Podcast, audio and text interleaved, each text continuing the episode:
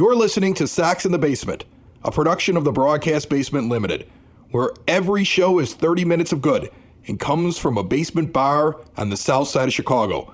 Pull up a stool, pour a cold one, and join us right now for Sox in the Basement.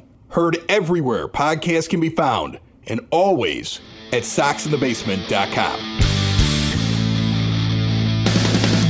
Belly on up to the nine foot homemade oak bar. Pour yourself a cold one. This is Sox in the Basement for fans by fans and 30 minutes of Sox. And my friend Ed and I are sitting here ready to talk with you on a gorgeous weekend in the Chicagoland area and also a great finish to the month of April. It's all brought to you by Family Waterproofing Solutions. Not the end of April.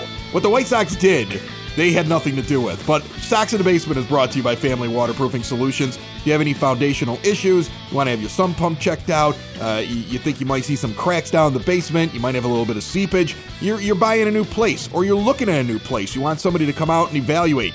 Give them a call, phone number right on the label, or visit them today, famws.com, mention Sox in the Basement, and you will pay less. All right, end of this month. Just a great finish I mean, for all my annoyance with some of the lineup decisions by Tony La Russa, with the weird bunting. I mean, did I see him bunt a guy from second to third the other day? I mean, like, there are things that he does that I go, how old are you and why do you continue to prove to me that you managed in the 80s by continuing to manage like it's the early 80s? But on the other hand, it's hard to argue with results. A team that came out slow in a lot of ways with a lot of their key players not hitting and he's been able to massage this team into quite a run over the last 10 days. And they're clearly the best team in the AL Central, even if they're sitting in second going into May, because what the Royals have, I believe, is complete fool's gold when you look at the metrics of their team and ours. So it's hard to be upset. You you have to be in a good mood entering the month of May. Well, absolutely. And and and some of these early season things that have gone on, I mean, we can take umbrage with with Tony maybe making some managerial decisions, like you said, that look like he's still stuck with, uh, you know, the, the 80s White Sox teams and, uh, you know, still stuck with what he was doing with the Oakland A's, things like that. But I don't necessarily mind a new manager going through the first month of the season, playing around with his lineup a little bit. It's a little different than Ricky Renteria still doing it you know, the last week of the season trying to find out where everybody should be hitting. Tony giving even opportunities to somebody like Jake Lamb or Billy Hamilton in the first month of the season, I'm sort of okay with that. I'd prefer he not cost Andrew Vaughn at bats for Billy Hamilton, but this is the time of the year where you got to learn this stuff. Even the bullpen stuff. I'm okay with him trying to figure out the bullpen a little bit. What I'm happy about is guys are coming around and hitting the way they're supposed to hit. Pitchers are coming around, they're starting to pitch the way they're supposed to pitch and you're seeing the talent on this team that we expected rise to the top. And you're right, the Royals have fun being in first place for right now because you are not staying there. Oh, you're you're screwed. We're coming for you. This is all going to be over very quickly for the Kansas City Royals. The White Sox are going to catch them, uh, beat them, run over them, step on them on the way by, and just keep going. Uh, let's talk about some of the stats as we get to the end of April, beginning of May. Just as we we flip the calendar here, uh, as I sit here and look at the White Sox offense the second highest OPS in Major League Baseball. And that's not because of their slugging. And you'll be like, "What? What are you talking about? Look at look at all the big hits that they're getting. Look at the home runs that they're knocking out." It's not because of that. They are Billy Beane's wet dream. They are Moneyball's answer. They get on base more than any other team in Major League Baseball, including the Los Angeles Dodgers. As they finish off April, their on base percentage is number one. And they also have the highest batting average of every team in Major League Baseball. They don't they're not near the top of the home run list, but they are a team that goes out there and gets on base and scores runs. And they have a run differential right now, Ed, that is a higher number. And that is the difference between the amount of runs they score and the amount of runs that they give up. So the higher the number, the bigger the differential. Their run differential is more than the amount of games they've played. I want you to think about that because that is rare. They are a team that is averaging more than a run per game better than their opponent. You know, I mean, they're not going to win every game, but that's how you get into streaks where you win 8 out of 10, you know, or 9 out of 12, and you start going. And this team has that in them. Like, they're going to stumble. They're going to make mistakes. They're going to lose, you know, For example, earlier in the week, first game of the of the series to the to the Tigers. Like they're not going to sweep everybody, but you know this this is something that that shows you how good of a team they are. And I feel like they've just scratched the surface because you got a guy like Timmy Anderson who still isn't like clicking on all cylinders right now. You got a guy like Jose Abreu who still isn't clicking on all cylinders, but he, he's getting there. You got Andrew Vaughn now improving incredibly within your lineup. You see is you know, when you when you go back over the last 14 days, the last 21 days, you could see that as he's gotten acclimated, he's starting to hit the ball at a very good pace for a rookie. You've got all this going on, and Yoan Moncada hitting like it's 2019 suddenly. I mean, this is, and, and I haven't even gotten to Yermin Mercedes yet. And the fact that he he has an OPS that like if he just keeps doing this for the rest of the year, he's a Hall of Famer. Like it's not even possible to keep this up. It's right? Yeah, no. He, he's not gonna he's not going to to be what he has been in April, but uh, the the idea that you went through the month of April, end of the month of April with that run differential, and forget you know Yermin Mercedes for a second, or some of the contributions you've gotten from guys that maybe you weren't expecting.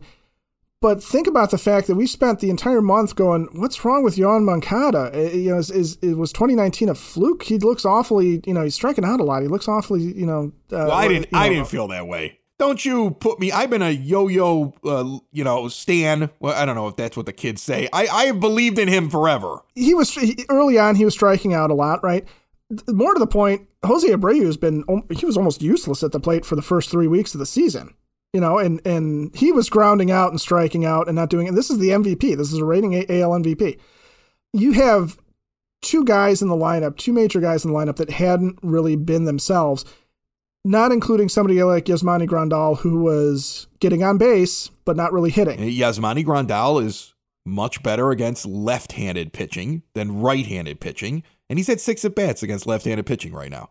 In fact, Zach Collins has actually faced more left-handed pitchers than Yasmani Grandal. Uh, Yasmani, I think, That's is going to figure this out as things go on. I, I'm not afraid yet about what his year is going to look like. But I'm saying that's the point. The point is, is that for all of these concerns, the White Sox have ended the April with a with a massive run differential, and that is why we can sit here and still say, look, at the end of the season, they are gonna be in it. Well, here, I want to go back to something we talked about. I want to say it was a week or two ago on this show. Remember, everything's on demand at soxinthebasement.com and also every podcast player you could think of. You can say, hey, Alexa, play Sox in the Basement. It just starts playing. Uh, but the brand new interactive website, which also has a little microphone in the bottom right corner of your screen, whatever device you're using, you click on it, you leave us a voicemail, you talk with Sox in the Basement, you give us your comments, your concerns, your questions, and then we will use them whenever it makes sense to throw them onto the show. But a couple of weeks ago, we did a dive into OPS versus left handed pitching and right handed pitching. And if you remember, we talked about their career, 2019, and their 2020 shortened season. When, when you look at what's going on here in the first month of play after we've gotten through that, which would have been basically half of last year when you're trying to compare things, all right? Eh, but it's still part of a very short sample, very small sample size for this season. The White Sox have more guys that are at all star level 900 or higher OPS against left handed pitching than they had with when you look at career stats, 2019 stats, 2020 stats. Here in early 2021, they're murdering it, but they haven't actually seen a lot of it. The thing that stands out to me, though, is what they're doing against right handed pitching. And that's the key. For the first time in a while, the White Sox have four active players that have an 840 or higher OPS, that's your on base percentage and slugging percentage added up against right handed pitching. Mercedes, who's ungodly at a Hall of Fame level right now with an 11 16. Right, yes. All right. Tim Anderson at a 902. Adam Eaton at an 876. And Yoan Moncada with the 842. And if you remember from that show, we said he's got to be one of those guys that hits against righties for this thing to go. And he's doing it. Now, if you add in the last couple years of Eloy Jimenez and Adam Engel, two guys that will eventually return to this team, one of which Engel hopefully in the next week or two, and Jimenez hopefully in the back half of the season. That goes from four guys at that level to six, with Luis Robert and Nick Madrigal nipping at the heels of getting onto that list as well against righties. And Madrigal showing last year that he could, and Robert really starting to hit the ball with consistency. If it comes together, the biggest concern that we had a couple of weeks ago becomes uh, like a, a question that has been answered. And if that happens with the way this team is pitching, uh, good luck, everybody. Like I'm, a, I'm, I'm starting to throw my chest out and like, and with, with, like telling people like we're good. I got asked last night on a Zoom call with a bunch of friends that I've been friends with since college. We've been getting together, you know, every week, and we just sit down, have a beer at the at the bar, and I talk with them. And my buddy from New York always makes fun of me when I tell him that the White Sox are a great team and a contender. He just put his head down like he knew. I was like, we're better than you. We're better than you right now, and I think we're going to be better than you all year. You know, my buddy from Minnesota, miserable out there. Just like, thanks for sending Colome to us because it's just costing us games. Like, I guess he's like at a negative, he's nearly at a negative three war for the season already for how he's affected Minnesota Twins games. Okay. Like all my friends, I got I got the other friend is a St. Louis Cardinals fan. I mean, think about think about the guys I have to deal with normally and the way that they're normally much better than my team. Those are some of the worst fans to deal with, right? Too, aren't and, they? And they're the worst people to deal with. And all of them last night were like, "Yeah, your team, your team is bonkers good, just just incredibly good." So I mean, like, look, you're not going to win every game, but look at the overall play. Look at what's going on right now over the last week and a half, man. You got to be pumped. Ed, I'm going to tell you something. The moment that this series is over with Cleveland and the White Sox hit the road, there is something to do at Cork and Kerry at the park on Monday, which is an off day and the White Sox are not in town. They do two burgers for the price of one.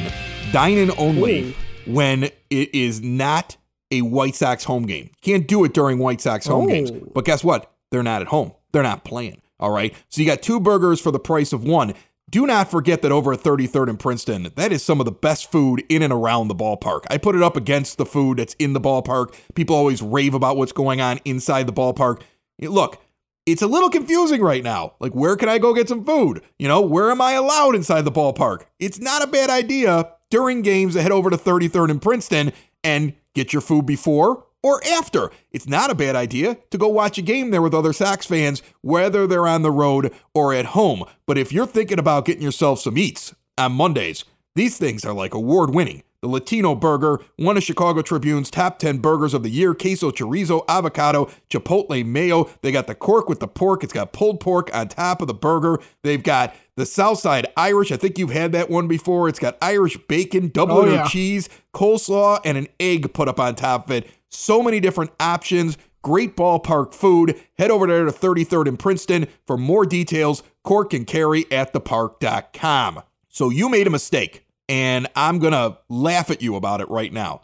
After the show last weekend, we had a conversation about Dylan Cease. We did. I wrote about him last week. So I think this was That's right. Week, yeah. And you wrote an article even saying he was the biggest problem on the pitching staff. And it was time to move him out of the rotation.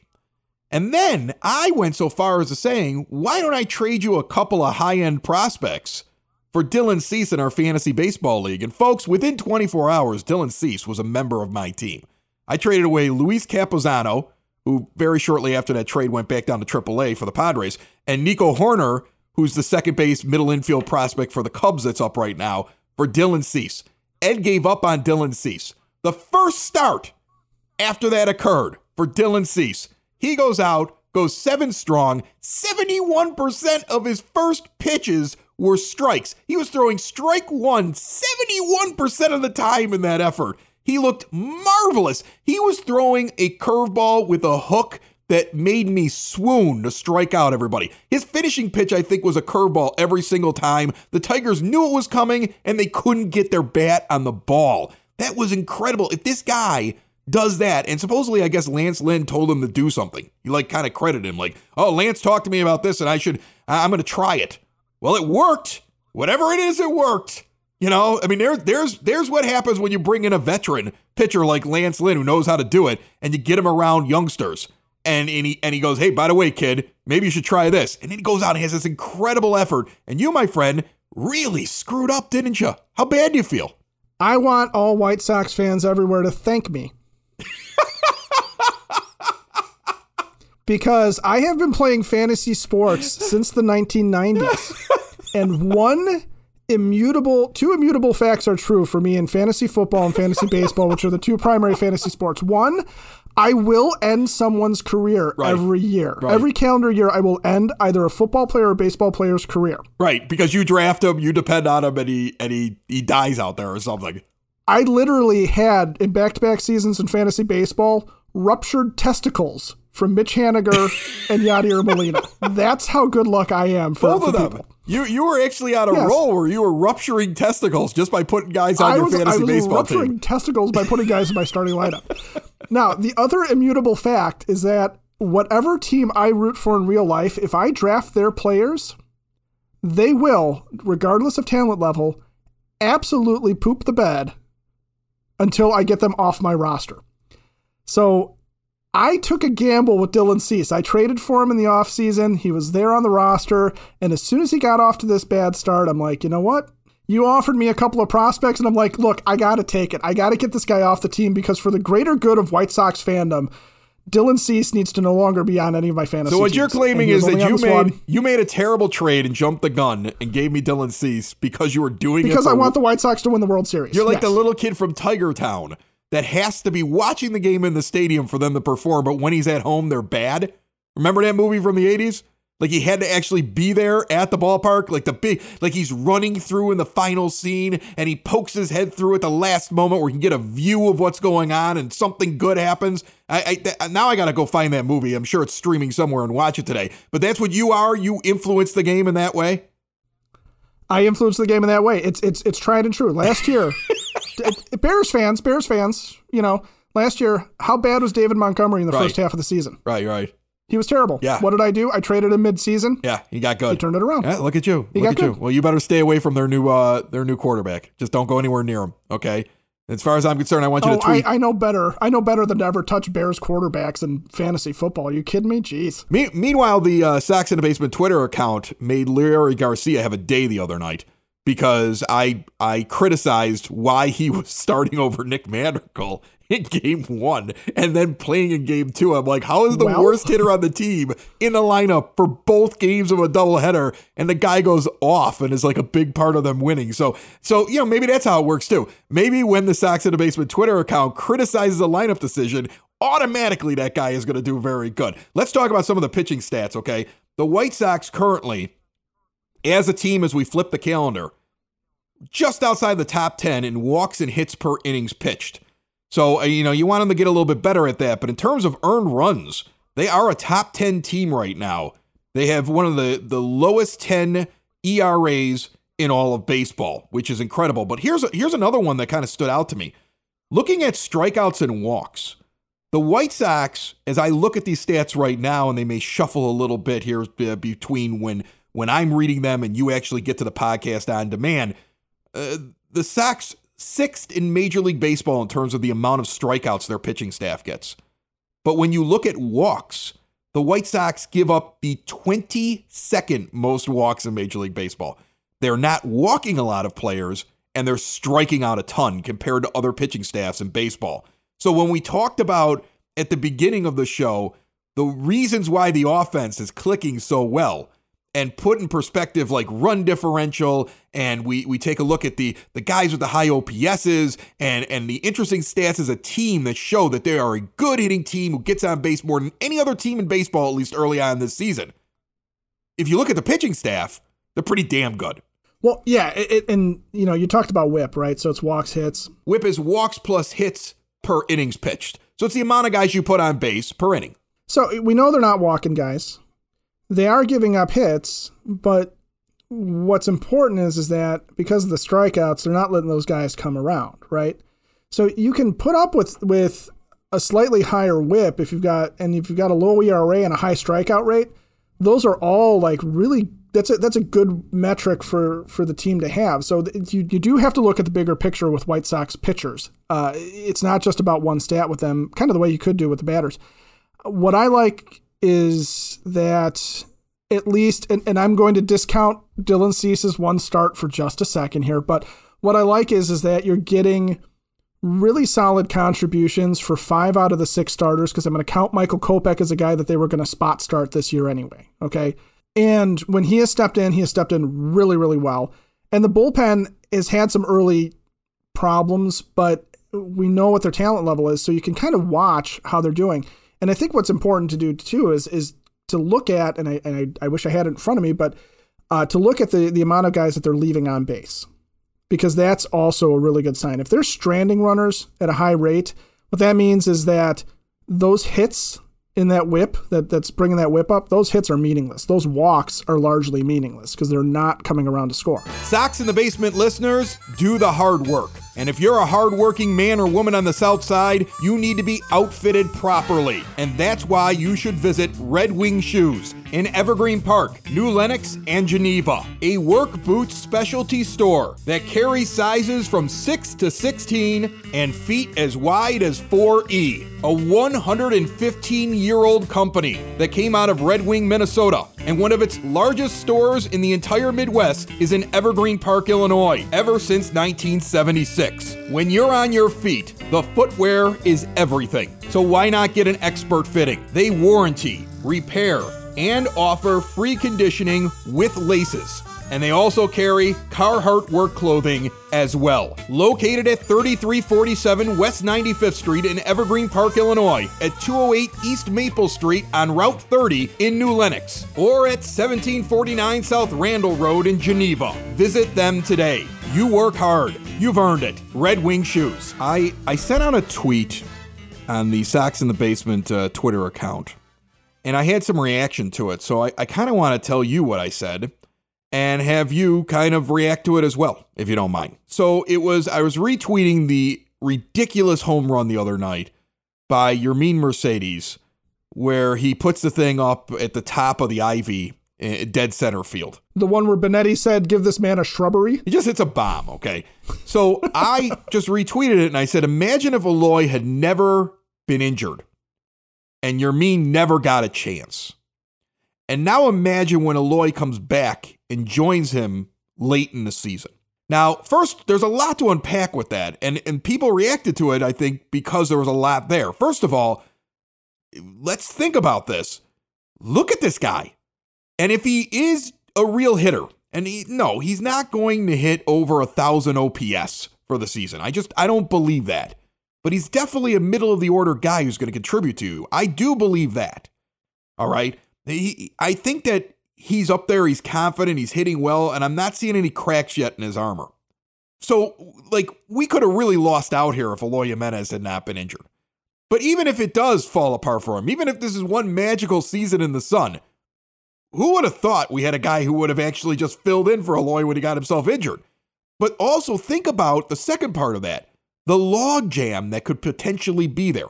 The idea that between Vaughn, Abreu, Mercedes, Jimenez, and also Engel and Eaton, because like you could be doing platoons with one or the other out in right field, but then you might have the urge to put Engel out in left and Eaton in right.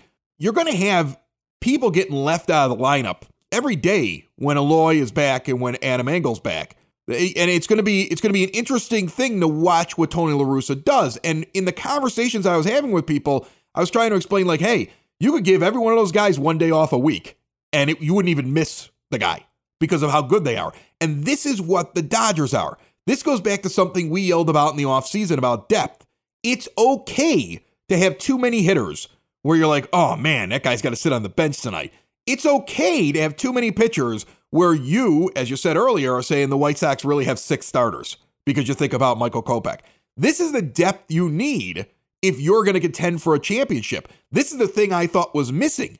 So if it continues this way and then you get late season, Eloy comes back, you have a very good problem. Do you think it's a scary? Some people reacted like that was a scary problem. Like La Russa would screw that up. All right. Or, or you would just have to take one of these great guys out of your lineup or something like that. I think it's a good problem to have. Oh heck yeah, it's a good problem to have. No, no, there's.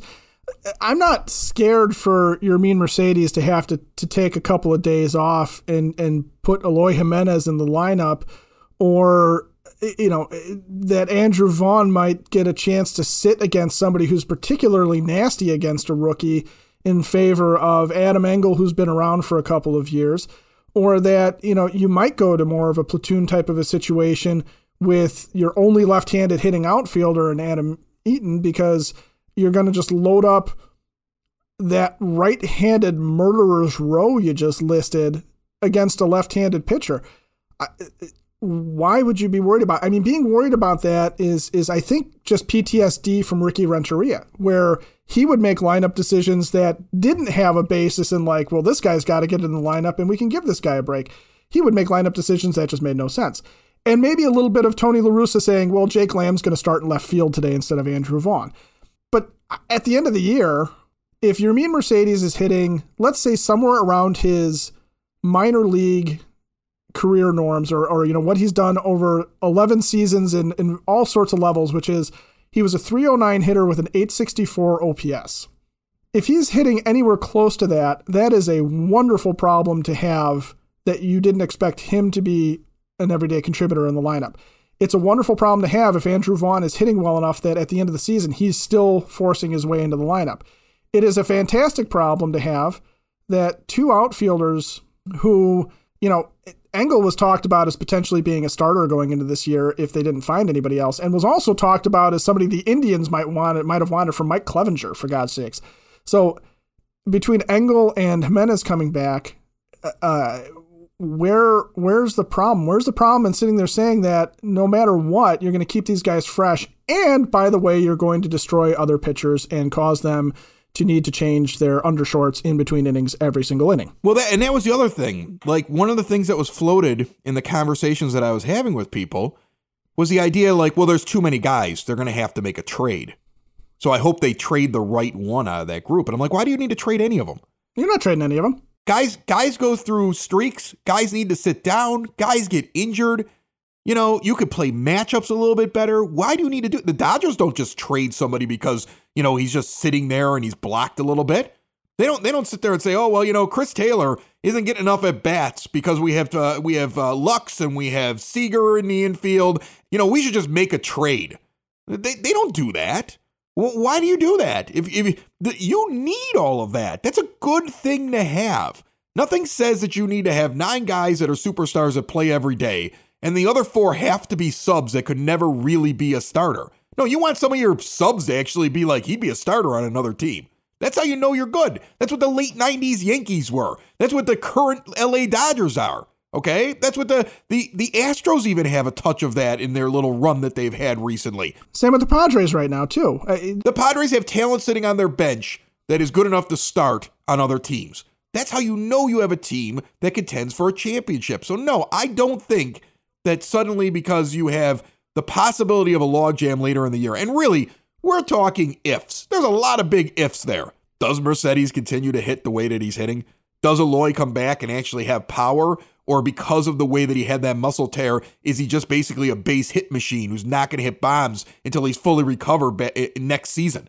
You know, there's a lot of ifs going on there. Will there be a major injury and that that actually solves that problem? Does Andrew Vaughn go into a slump even though he's hitting right now because he's going to be up and down because he's still a rookie? There's so many things happening there. You want to have that depth because there are uncertainties. The idea that what everybody's doing right now is what they're going to be doing in 3-4 months is insanity. That's not true. I mean, you we were talking about before we actually flipped on the microphones. Jim Bowden was sitting around and you know, he's one of these guys who likes to throw out his opinion about baseball players. And he goes, enjoy this uh, Mercedes thing while you got it, White Sox fans, because he might not even be on the team or something. Like, what did he say, Ed, that you were telling me? Oh, he said, you know, he's not going to keep this pace up, which, right, we all know that. Nobody's going to keep this pace up because you're right. Hall of Fame. Just no, don't even put a bust of Yermin in the Hall of Fame. Actually, put him in a glass case in the Hall of Fame if he keeps it up for the entire season. right? right?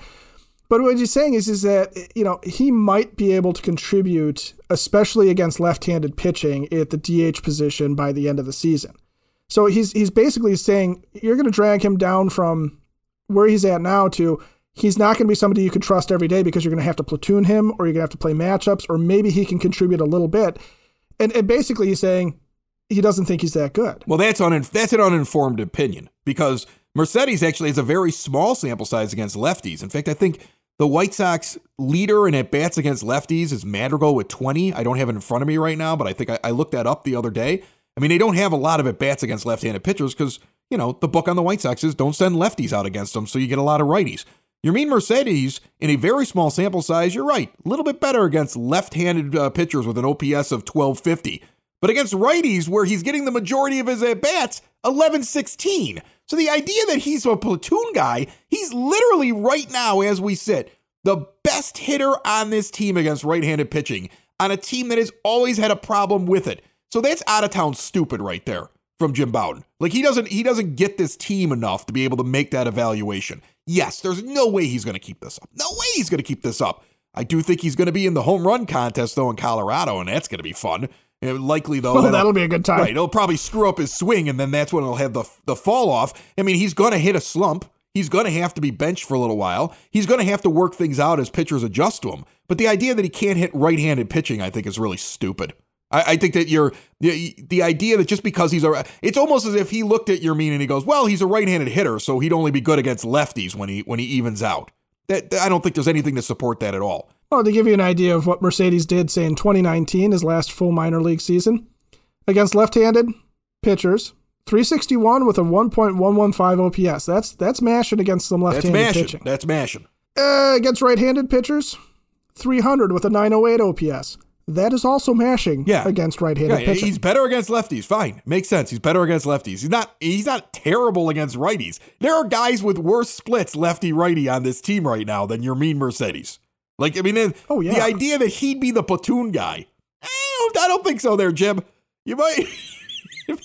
Maybe listen to a few episodes of Sox in the Basement. We're on demand. Check us out, soxinthebasement.com, wherever our podcast can be found. Maybe go back, listen to some of the things we did, deep dives against lefties and righties and the lineup and guys' histories and things like that, instead of just looking at a screen or following a tweet and just making like a like a hot take because you're wrong. And Rick Hahn does not like your hot takes, Jim Bowden. Just do me a favor, will you? Absolutely. What do you need? Uh, don't put Yermin Mercedes on your fantasy team. Sox in the basement.